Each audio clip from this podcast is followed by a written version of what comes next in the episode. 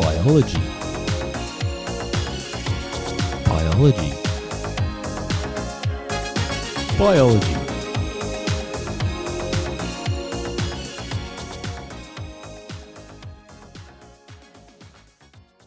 Hello and welcome back to another episode of the HSC Biology Podcast Long Read Sunday. Today we are taking a look at a couple of articles on different diseases and pathogens. And uh, yeah, hopefully they are relevant to what you're studying. So the first one is Ebola may have lingered in a survivor for five years before sparking new outbreak, and this is much longer than scientists knew as possible. So Ebola, I spoke about on the last podcast. Uh, is a string-like virus. Um, it's quite complex and it is quite prevalent in um, in West Africa. So there's lots of information out there about Ebola, and I think it's good to use an alternate example from coronavirus just because they might provide a coronavirus stimulus and then you have to apply your knowledge elsewhere. All right, here we go. A person who survived the major Ebola outbreak in West Africa between 2014 and 2016 may have harbored the virus for five years before it hopped to another person and triggered the current outbreak in Guinea, according to a new analysis. Scientists previously knew that Ebola virus could hide out in the bodies of survivors, especially in privileged areas of the body where the immune system is less active, such as in the eyeballs or the testes. That means the person could shed the virus for some time after recovering from the deadly infection, and in rare occasions, that person could transmit it to others. The longest a person has been known to shed the Ebola virus was 500 days. But a new analysis suggests that Ebola virus can not only hide out for much longer than that, but it may also have the ability to spark brand new outbreaks to analyse the current Ebola outbreak in Guinea, which has now infected 18 people and killed 9, Guinea's Ministry of Health sent three samples of the current variant to the World Health Organization laboratory at the Institut Pasteur de Dakar in Senegal. There, researchers sequenced the samples to figure out exact genes that make up its genome, and then they compared that with previous Ebola virus variants. They found that the current variant is very similar to the 2014 Makona variant that caused the West Africa outbreak in 2014 to 2016 and killed more than 11,000 people across Guinea, Liberia, and Sierra Leone. In fact, the new variant only had about a dozen genetic differences, which is far less than what would be expected during sustained human to human transmission. Had the virus been silently spread from person to person since the West Africa outbreak, it would have likely evolved more than 100 different mutations in the past five years. Rather, it's likely that the virus lingered in the body of someone who was infected during the previous outbreak five years ago and it hopped to another person, such as through sexual transmission, prompting the current outbreak. The virus can linger in pockets around the body and can infect others on rare occasions, according to STAT. Such transmissions typically occur when a male survivor infects a female through sexual contact, but in the case of this new outbreak, the story is still muddled. More research is needed to tease out exactly what happened. The first known case of the current outbreak in Guinea was a nurse who was infected and died in January, though it's also possible that the nurse was infected after caring for her sick mother. A couple of people then became infected after attending the funeral. Prior to this analysis, scientists assumed that new Ebola outbreaks were mostly caused by the virus jumping from animal species to humans. Though it's possible this could have happened in Guinea, it's incredibly unlikely given that the new virus samples and those from the previous West Africa outbreaks are so similar genetically. The findings also raised the question about whether survivors, rather than infected animals, could have sparked other outbreaks in Africa. Many survivors not only struggle with the long term effects of having been infected with a deadly virus, but they also face stigmatisms. The possibility that Ebola resurged after five years from a survivor opens new challenges for survivors, their families, and their current communities, but also for the health system that has to create new ways to work with communities, known and unknown survivors, without creating further stigmatisms. If indeed survivors with lingering viruses in their bodies can prompt new outbreaks, vaccinating much of equatorial Africa against Ebola, even when there isn't an outbreak, may be the solution. There are currently approved vaccines against Ebola, but these are only used when a region is facing an outbreak.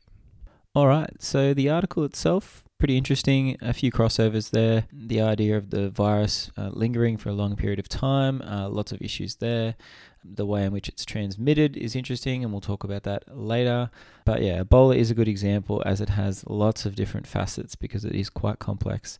Um, so make sure you do check that out if you can. All right, and the second article today is one that was um, pretty weird. It's a bit of an interesting one because it's caused by a bacteria, but it's not technically a transmissible bacteria, but it is killing large numbers, and when it is together, it can kill more. So, yeah, we'll read through this one and uh, do a bit of an analysis at the end. So, the article itself is called Some Bacteria Are Suffocating Sea Stars, Turning the Animals to Goo. Microbes that thrive in high nutrient settings deplete oxygen in water around the animals. The mysterious culprit behind a deadly sea star disease is not an infection, as scientists once thought. Instead, multiple types of bacteria living within millimeters of sea stars' skin deplete oxygen from the water and effectively suffocate the animals. Such microbes thrive when there are high levels of organic matter in the warm water and create low oxygen environments that can make sea stars melt in a puddle of slime. Sea star wasting disease, which causes lethal symptoms like decaying tissue and loss of limbs, first gained notoriety in 2013 when sea stars living off the US Pacific coast died in massive numbers. Outbreaks of the disease had also occurred before 2013, but never at such a large scale. Scientists suspected that a virus or bacterium might be making the sea stars sick. That hypothesis was supported in a 2014 study that found unhealthy animals may have been infected by a virus, but the link vanished when subsequent studies found no relationship between the virus and dying sea stars, leaving researchers perplexed. The new finding that a berm of nutrient loving bacteria can drain oxygen from the water and cause wasting disease challenges us to think that there might not always be a single pathogen or a smoking gun. Such a complex environmental scenario for killing sea stars is a new kind of idea for disease transmission. There were certainly many red herrings during the hunt for why sea stars along North America's Pacific coast were melting into goo. In addition to the original hypothesis of a viral cause for sea star wasting disease, he and his colleagues analysed a range of other explanations from differences in water temperature to exposing the animals to bacteria, but nothing reliably triggered wasting. Then the researchers examined the types of bacteria living with healthy sea stars compared with those living among the animals with wasting disease. This was when we had our aha moment, says Hewson. Types of bacteria known as copiotrophs, which thrive in an environment with lots of nutrients, were present around the sea stars at higher levels than normal, either shortly before the animals developed lesions or as they did so. Hewson and colleagues found bacterial species that survive only in environments with little to no oxygen were also thriving.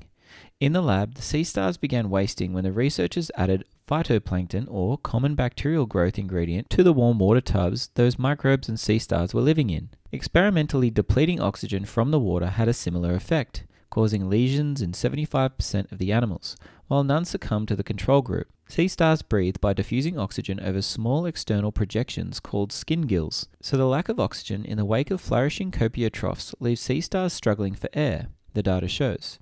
It's unclear how the animals degrade in low oxygen conditions, but it could be due to massive cell death. Although the disease isn't caused by a contagious pathogen, it is transmissible in the sense that dying sea stars generate more organic matter that spur bacteria to grow on healthy animals nearby. It's a bit of a snowball effect, Hewson says. The team also analyzes tissues from sea stars that have succumbed in the 2013 mass die off which followed a large algal bloom on the US west coast, to see if such environmental conditions might explain that outbreak. In fast growing appendages that helped them move, the sea stars that perished had high amounts of a form of nitrogen found in low oxygen conditions, a sign that those animals may have died from a lack of oxygen. The problem may get worse with climate change, Hewson says. Warmer waters can't have as much oxygen compared with colder waters, just by physics alone. Bacteria, including copiotrophs, also flourish in warm water, but pinpointing the likely cause could help experts better treat sick sea stars in the lab. Some techniques include increasing the oxygen levels in a water tank to make the gas more easily available to the sea stars or getting rid of extra organic matter with ultraviolet light or water exchange. There is still a lot to figure out with this disease, but I think the study gets us a long way to understand how it comes about. Alright, so another interesting article there where we have, you know, a pathogen that's causing a uh, death of another animal, but it's not infecting it directly and it's not being passed on directly. So this is where we have a bit of ambiguity around is it an infectious or non infectious disease? And that could be something that brings up a great discussion in class. I know in the 2019 HSC, the students were asked to debate whether or not uh, Alzheimer's was caused by an infectious or non infectious disease based on the information that was provided. So, again, this would be a good one to talk about um, because we talk about the fact that there is a bacteria involved, a prokaryote, um, and yet the infection isn't directly related to the organism. It's something that in the environment is causing them to die. So, yeah, a, one that can certainly um, go either way if you uh, bring in the evidence, but a, a good one to talk about. All right, guys, I hope you enjoyed today's reading. And uh, if you have another good article that you want me to read or something you found very interesting throughout the week, please feel free to send it through on the Facebook page um, or get in contact with me however you can. All right, thanks, guys. Bye.